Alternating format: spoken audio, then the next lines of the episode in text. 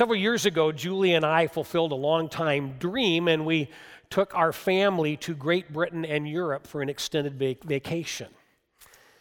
On one leg of that trip, we were staying in a small rural village in southwestern England in a little country bed and breakfast. We were there for several days, and we got to know the innkeepers, and they were absolutely delightful people, very fun, very friendly, very entertaining, and very happy to help a couple of uh, Americans who were very out of place figure out how to navigate our way around. Well, as we were beginning to wrap up that stay on our trip, the next leg on our trip was uh, involving going over the border into Wales, and we were going to spend a couple days there, and I happened to mention that to the innkeeper. Now, this man was very interesting. He, he and his wife had spent most of their life in London. He was a high-ranking business professional. He had taken early retirement, and they'd moved to, the, to this rural village, and so in their retirement, they were running this bed and breakfast. So I mentioned to this man, hey, we're going to be heading over to Wales tomorrow. And in a very matter-of-fact voice, here's what this man said to me. I don't know why any decent human being would waste time going to Wales. The Welsh are dirty and disgusting people, and their country is a dirty and disgusting little backwater. You will just be wasting your time. Well, we didn't follow that advice. We went to Wales and had a delightful visit. But Julie and I were shocked that this highly educated Englishman held such disdainful, disrespectful views of the Welsh. Such open prejudice. Now, we know enough history to know that the animosities between the English and the Welsh started centuries ago. But it was painful to realize that for this man, and as we learned throughout our trip, for many other Englishmen like him, those ancient hatreds still ran hot and deep. And sadly, what he expressed is a part of the human condition. Because the history, the story of the human race is filled with stories just like that, stories of this group of people who look down on and hate and despise another group of people. It's part of who we are and what we do because we are damaged by sin. And that same kind of group animosity underlies much of the story of the Bible, unfortunately, and we see it even among God's chosen people. God called the Jewish people to himself, and they were to model godliness by living as a distinct community, a community that radiated godliness and holiness. They were to be distinctly different from the non-Jews who were called Gentiles. But the Jews went farther than God intended, and they turned their distinction from the Gentiles into disgust of the Gentiles. It's no surprise then that the Gentiles responded by developing a deep disgust of the Jews. Hatred, animosity, division between Jews and non-Jews, Jews and Gentiles. And that was the condition of the world into which Jesus Christ entered.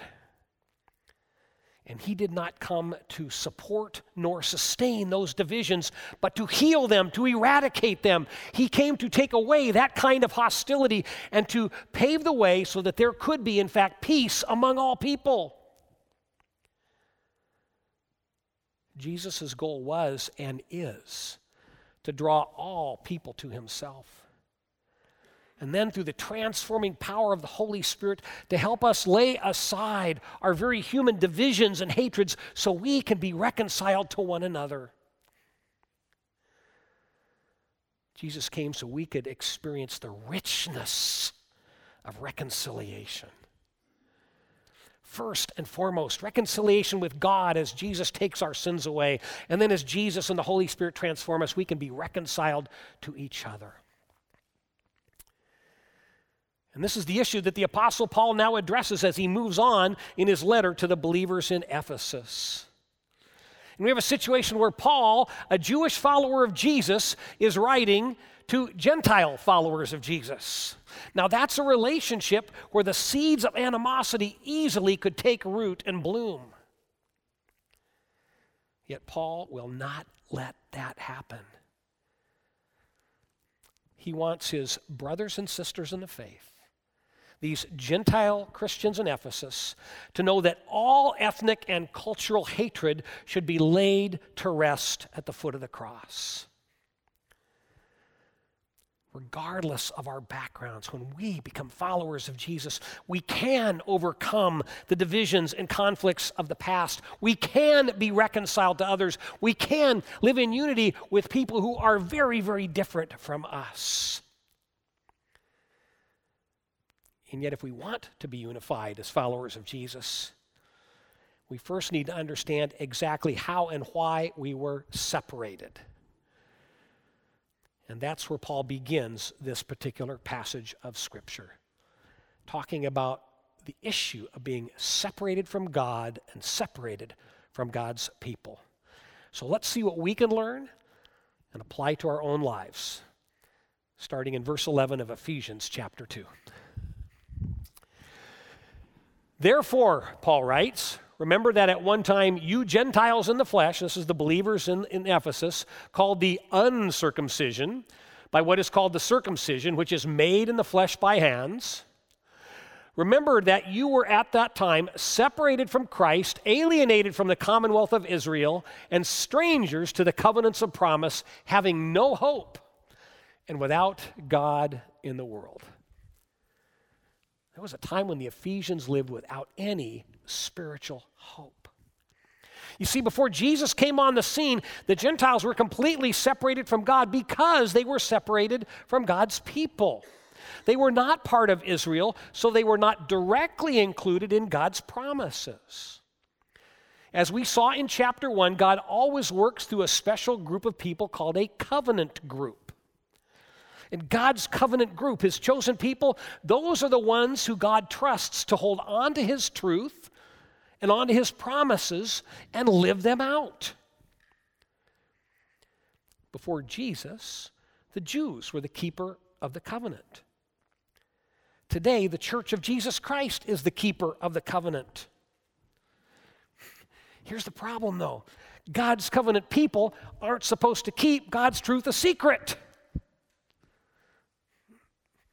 But we often do, and we turn inward instead of doing what God wants, which is to share it with those outside and draw them into God's embrace. And tragically, in the days before Jesus, the Jews didn't reach out much, and instead of drawing Gentiles in, they pushed them away. And they exacerbated their divisions with the Gentiles by arrogantly parading their special spiritual status. And in particular, as Paul references here, the Jews practiced the ritual of circumcision. This was a sign given to them by God that they belonged to God. And so they ref- routinely referred to the non-Jews as the uncircumcised, which was intended to be an insult to the Gentiles as people not worthy of God's time and attention. And the idea was this: hey, we've got God's sign in our bodies. What do you have? Nothing. Because God doesn't really care about you. This was one of the many ways that the Jewish people showed disdain for others who weren't like them. Here's two other examples. Jews routinely called Gentiles dogs. Dogs. That's a real term of endearment, isn't it? And how about this one? If a Jew married a Gentile, his family would hold a funeral to mourn his death. Those things are pretty harsh. And they're indications that you think that other group of people is subhuman. And for these reasons and more, there was a huge spiritual, cultural, and relational gulf between the Jews and the Gentiles. And so the tragic result is that the Gentiles were separated from God, and God's people were helping to maintain that separation. Yet that's not what God wanted. Not at all. And one vivid example of that is because of a place in the Jewish temple called the Court of the Gentiles.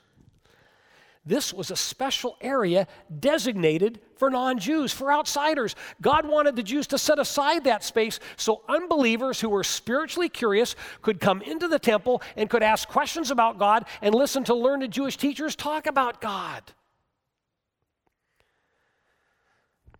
Over time, though, the Jews turned that court into a place of business, not a place of sharing God's message. There were tables there for money changing. There were, there were vendors there selling sacrificial animals, and people came in to buy their lambs for, for sacrificing. And so the Jewish people stopped using the court for God's purposes because they had little spiritual interest in the well-being of Gentiles. The Gentiles are separate, good. Let's keep them separate. In the book of Mark, chapter eleven, there's a well-known story about Jesus going into the temple and overturning the tables of the money changers and driving out the people who are buying and selling. And you know where in the temple Jesus did that? He did it in the court of the Gentiles. And as he did those things, he told the crowd, God's house is to be a house of prayer for all nations. Because God's heart is that all people would have the opportunity to learn about him and to know him and to be reconciled to him and then to be reconciled to each other. And so by the time of Jesus, if a Gentile happened to wander into the temple and wander into the court that was supposed to be for them to learn about God, they probably wouldn't hear about God. And if they wandered out of the court of the Gentiles and tried to go deeper into the temple, they encountered a wall with inscriptions like this. No foreigner may enter. Anyone caught doing so will have only himself to blame for his ensuing death. That's not exactly an invitation to reconciliation, is it? Now, to help us feel the impact of that kind of threat, let's set it into modern terms. Imagine you were an unbeliever. Didn't know anything about Jesus, but you got spiritually curious and you wanted to know about him. You said, I'll check out the church. I'll, I'll wander into Thurston Christian Church. And you come into the lobby, and on the door going into this auditorium, there's a big no trespassing sign. And that sign includes a death threat for any non-Christian who enters into here. If we behaved like that, why would anyone want to get to know us or the God we worship? Because we're not promoting reconciliation. We're promoting separation. And we need to understand how close reconciliation is to the heart of our God. So when people are separated from him, he does not want us to despise them. He wants us to welcome them. So hopefully, as they learn about God, they'll make the choice to become a followers of Je- follower of Jesus. This issue is really close to my own heart because of my own upbringing and spiritual journey. I think I've told you that I grew up in a, a loving home, but it wasn't a Christian home. Nobody talked about faith. We didn't go to church. I had no spiritual role models in my life, none. But there was a point in my late teen years when I got spiritually curious. And I started to search for God. I want to know, is there a God? And if there is a God, does he want to know me? Does he care about me? Is there a spiritual plan and a spiritual pl- pathway? And there was nobody in my family to answer those questions or to guide me. And so here, here's the analogy. I was raised like the Gentiles of Paul's day. was not part of God's covenant people. I was outside the blessings of God. But I wasn't excluded if God's people welcomed me in. Because God's covenant people, the church, the keeper of the promises, has an obligation to share those things and to invite outsiders like I used to be in. And I'm so thankful that I had friends and neighbors who were followers of Jesus, who got concerned about me and who lovingly came alongside me and helped welcome me into the sphere of the church, where I could learn about Jesus. I could come to understand that I was a sinner who needed the Savior. And I could make that decision to repent and be baptized and become a follower of Jesus. And that started me on a spiritual trajectory that has changed my life. But I have often reflected back on that season and asked myself this question: what would have happened if I would have been treated with disdain by Christians? What if Christians would have said, "Oh, that Bruce, he's an ungodly man. He's a sinner. He's an inferior person. He's not fit to be around. We don't want him hanging out with us because he might influence us in a bad way." If God's people would have disparaged me and shunned me instead of welcoming me, I think it's highly likely that I would not be a Christian today. But God's people invited me into the arms of God's reconciling love. Oh, there is a world around us that so desperately needs Jesus. And they may never hear about him unless you and I take God's message of reconciling love with us wherever we go. And so it's vital for us as God's covenant people not to make the same mistake that our spiritual ancestors did, to not follow the pattern of the Jews and to keep outsiders separated from God. Instead, we can welcome them in, and hopefully they will be reconciled to God and experience his goodness.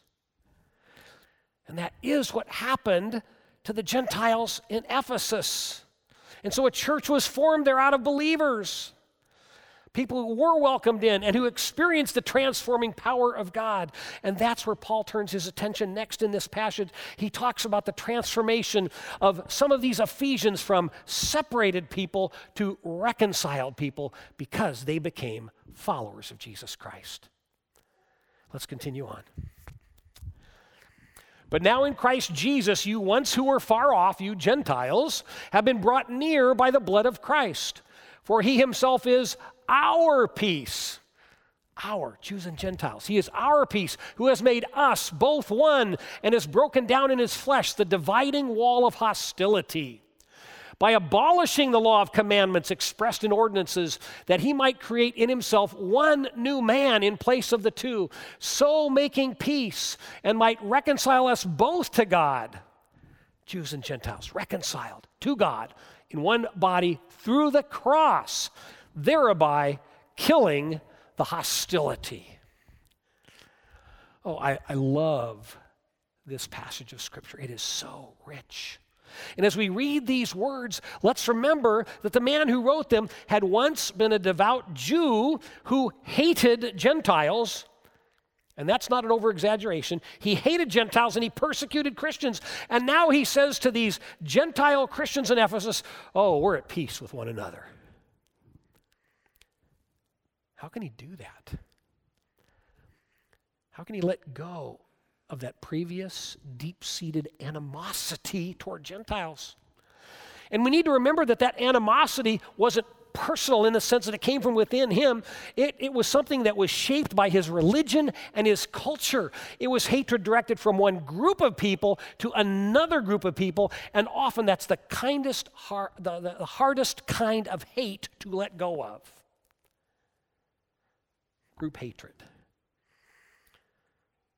Our group hating your group. Paul only can say this and live it out because he's had a life-changing encounter with Jesus Christ. And so through the power of the Holy Spirit who came to live within Paul, God has taken away Paul's hate and prejudice and his anger and disgust, and he's replaced it with a sincere, godly love for people who are extremely different from him. Jesus can do the same thing for you and me. He wants to remove the hostility that might exist in our hearts and lives, so we can coexist with all other Christians. So we can be reconciled to anyone that God might want to draw into his family.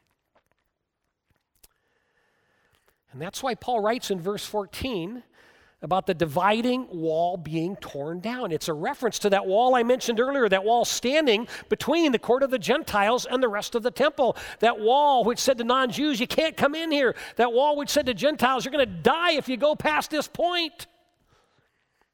When Jesus went to the cross, he symbolically tore down that wall.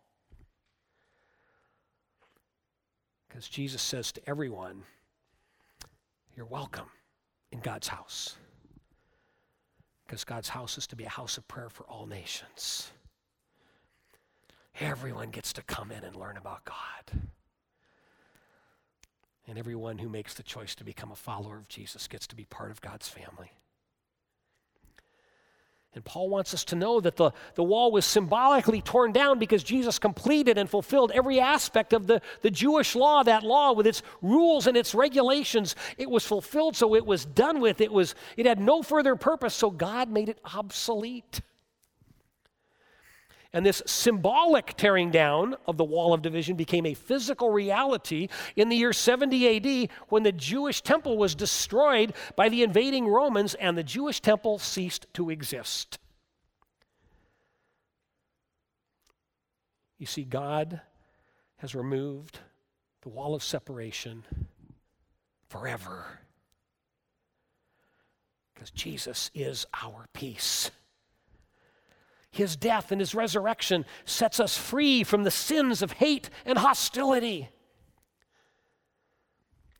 And so when we follow Jesus and submit our hearts and minds to him, we can live in peace with God and peace with others, even with others who are not at all like us. One of the reasons this can happen is because of what Paul says here. He wants us to know that when we become a follower of Jesus, we participate in an act of new creation. You see, when, when, when the gospel went out to the Gentiles, God didn't just take those Gentiles and merge them into Judaism.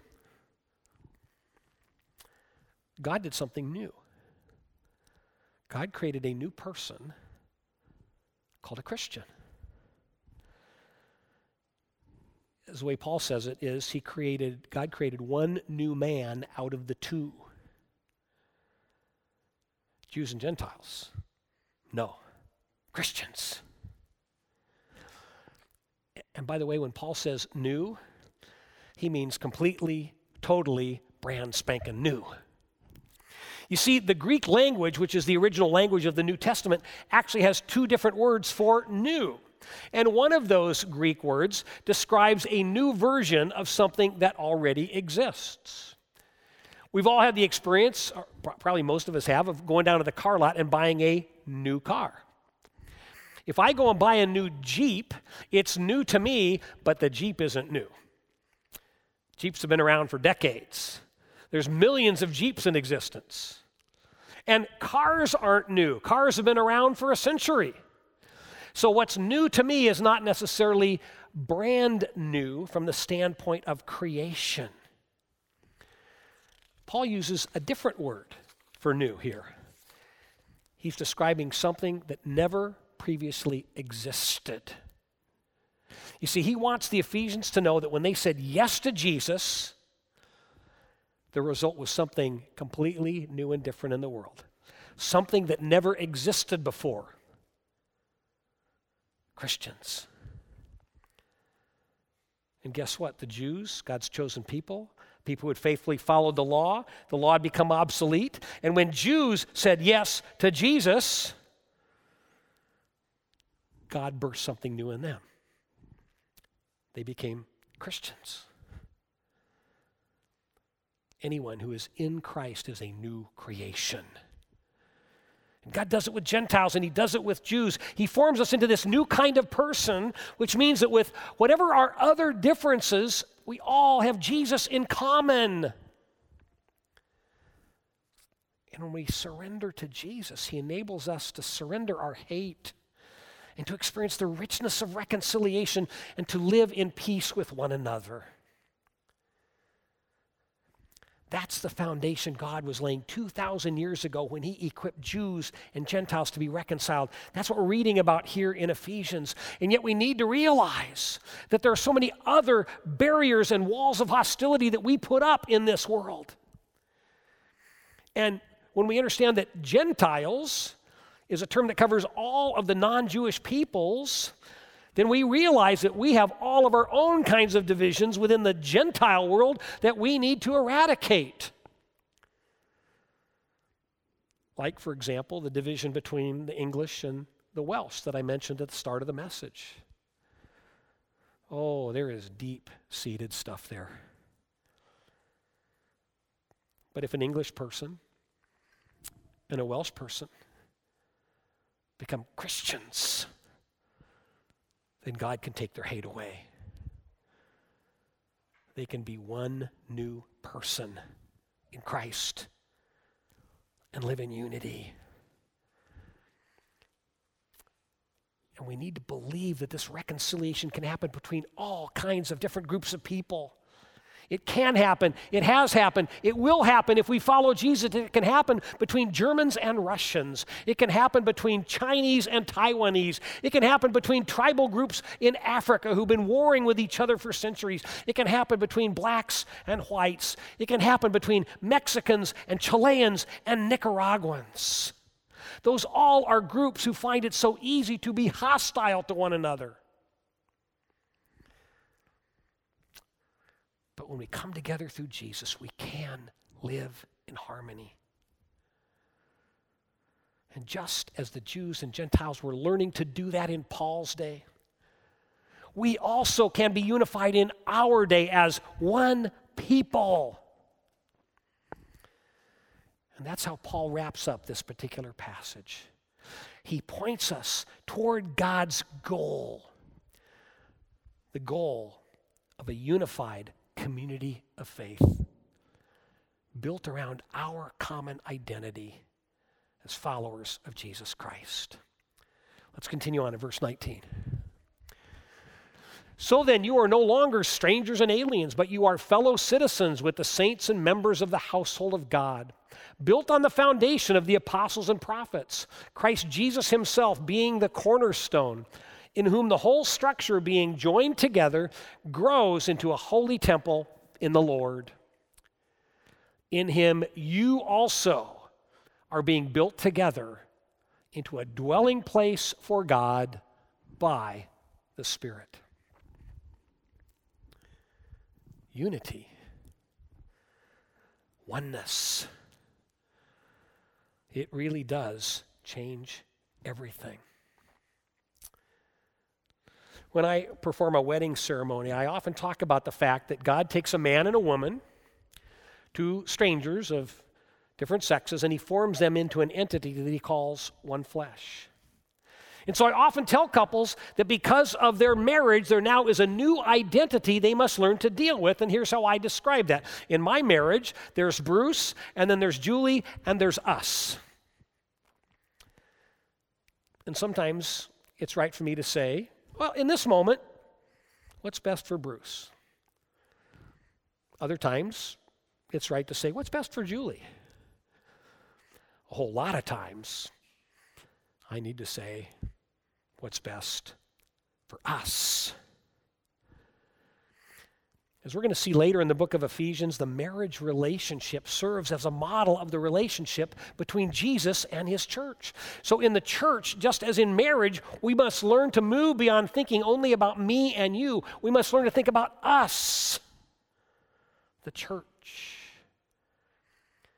And we must learn to ask, what's best for us? And what is it that God is asking us to do? To follow Jesus and to radiate his love and reconciliation to the world. And when we understand the diversity, the breadth and depth of God's church, then we understand that unity as the church is impossible without reconciliation. It's rather interesting. There's no single worldwide organization called the Church of Jesus Christ. God's people worship and serve under many different organizational labels. But the fact is, the universal global Church of Jesus Christ is the largest voluntary association of people in the world. Which means then that we, the church, are a richly diverse group of people. And because of Jesus, we're not aliens and strangers to God, and we're not aliens and strangers to each other. Paul says we're fellow citizens, we're all part of God's household, and together we are a dwelling place for the Holy Spirit. And this means that we are part of a church, which consists of people of different races and ethnicities, people from different nations, people who are different socioeconomically. Yet we're not primarily defined by those things. Those other, th- other things, those are the things that we often get divided about. But Paul tells us that there's this us. And as us, we're Christians. One new person.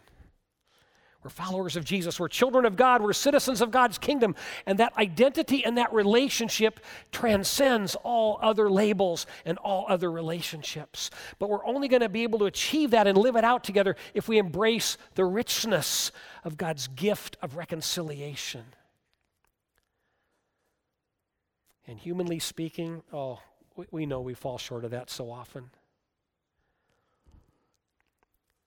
But through the power of the Holy Spirit, we can live in peace with each other. And we know that's what Jesus wants. And we know that's what we're going to experience in eternity. Listen to these words from the book of Revelation about what the future kingdom of God is going to look like. Revelations chapter seven, verses nine and ten. The Apostle John writes in this vision of heaven, he says, "After this I looked, and behold, a great multitude that no one could number, from every nation, from all tribes and peoples and languages, standing before the throne and before the Lamb," that's Jesus, "clothed in white robes with palm branches in their hands and crying out with a loud voice, 'Salvation belongs to our God who sits on the throne and to the Lamb.'" That's the unity that awaits. And in heaven, we're going to be perfectly reconciled. There won't be any divisions. But you know what? I think sometimes we put up with our earthly divisions because we say, "Oh, we can't get there till heaven. That awaits, but we got to deal with life as it is." Yes, we have to deal with life as it is. But Jesus says, "I want to help you move beyond hate and beyond prejudice and be reconciled." And if God's people can't be reconciled, how can we help the world be reconciled? And here's the reality. We can start to experience this now. Here's an example. I have a friend who is the pastor of a church in downtown L A. He planted that church probably about fifteen years ago. His journey's interesting. He's Korean. He was an attorney, and God called him out of his legal practice to become a pastor. And he lived and worked in downtown L A, and the vision was, "I want to plant a church in L A, for L A, that looks like L A and reaches L A." And if you've ever spent any time in downtown L A, it is incredibly diverse. And by God's grace, that vision has become a reality. And so this Korean pastor didn't plant a church for Koreans. He planted a church for L A. And so he's Asian, and about twenty-five percent of his church is Asian. About twenty-five percent of it is black. About twenty-five percent of it is Hispanic, and about twenty-five percent white. Isn't that amazing? Incredible diversity. That church is not just racially diverse, it is socioeconomically diverse. There's people who are active members of that church who live on Skid Row.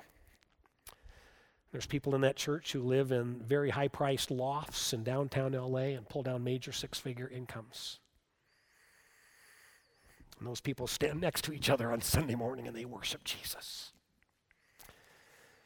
There's people in that church who are politically liberal, and there's people in that church who are politically conservative. From a human perspective, how can a group like that even exist? From a human perspective, the people that come to that church each and every week have all kinds of human reasons to look down on each other, to despise each other, to disparage each other, or at the very least, to have incredible arguments with each other.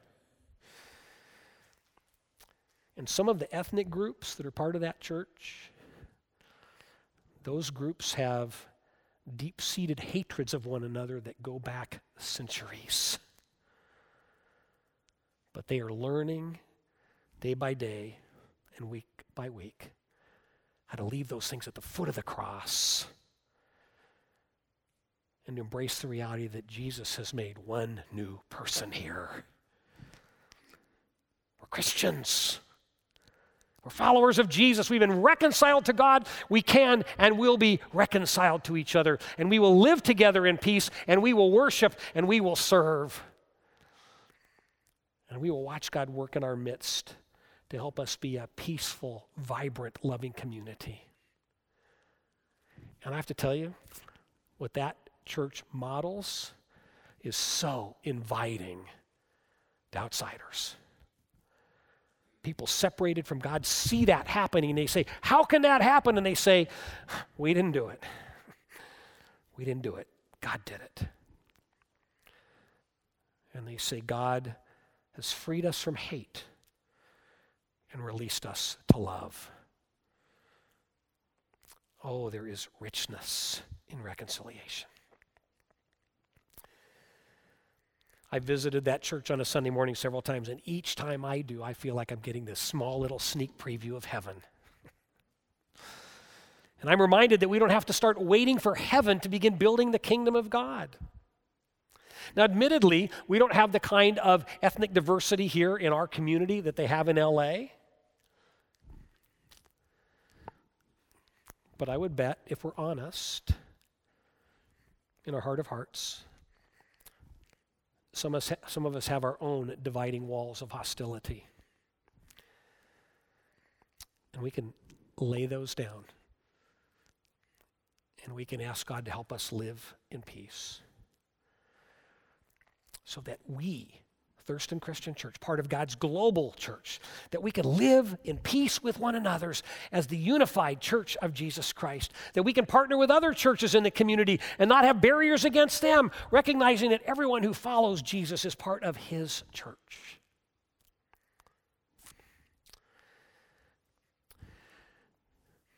What Paul has just described here in Ephesians is truly a radical transformation. It's one that actually changed the trajectory of human history. The division between Jews and Gentiles was so deep, it was one of the most bitter ethnic hatreds of all time, and it was healed by Jesus. And because human beings are human, we don't always make the changes God wants us to make easily. And all you have to do is read through the book of Acts, and you read about Jews and Gentiles learning to get along together, and it wasn't all easy. There were bumps along the way, sometimes some severe bumps. But these two groups that previously despised each other learned to love each other, to support each other and pray for each other, and accept each other as equals before God. If God can heal that rift, if he can remove that kind of hatred from people's hearts, if the Holy Spirit can change the Apostle Paul so he's willing to live in peace with the Ephesians, then he can heal whatever animosity you and I might have towards some other group. And so I think this passage invites us to do some personal reflection.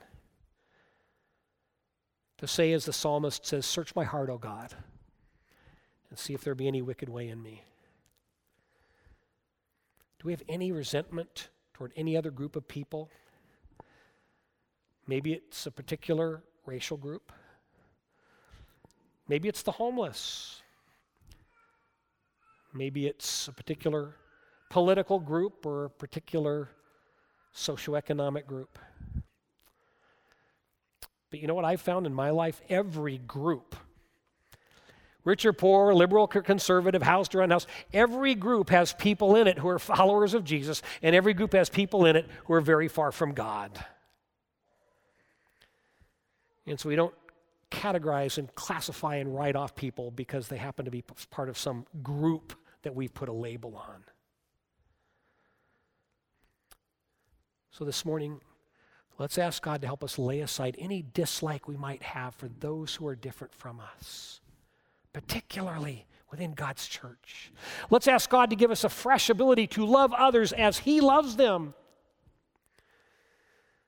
If there's any divisions between us, and I'm not saying this because I think there are. I don't know what's in your heart. I only know what's in mine. But with the help of the Holy Spirit, let's learn to live in peace with God and with each other. And then as a unified church, living in peace, let's be welcoming to all of those who don't yet know Jesus. If someone searching for God should walk in this door on a Sunday morning and they're not like us in any way, shape, or form, I hope we would well out, roll out the welcome mat and say, come on in. We're glad you're here to learn about Jesus because we want to share with you God's reconciling love that happens at the cross. Let's be a church that fully embraces and lives out the richness of reconciliation that only can be found through the Lord Jesus Christ. Please pray with me.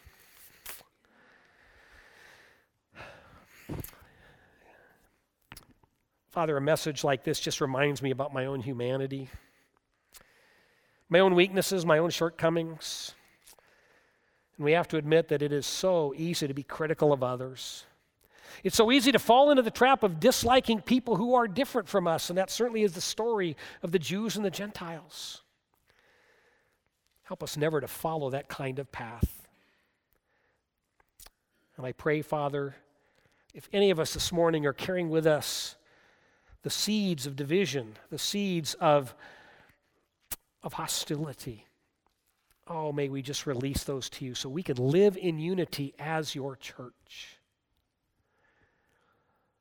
And Father, as we experience unity, as you set us free from disdain and discord, as you set us free into love, then help us to radiate that love outside this community of faith. And when we see people who are separate from you, we would not follow the path of our spiritual ancestors and keep them separate, but we'd welcome them in so they can find their way to Jesus.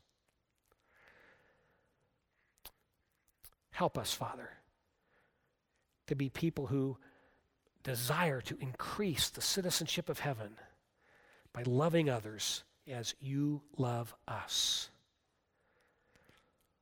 And may we never forget that when we became followers of Jesus, he did something brand new. He formed us into one.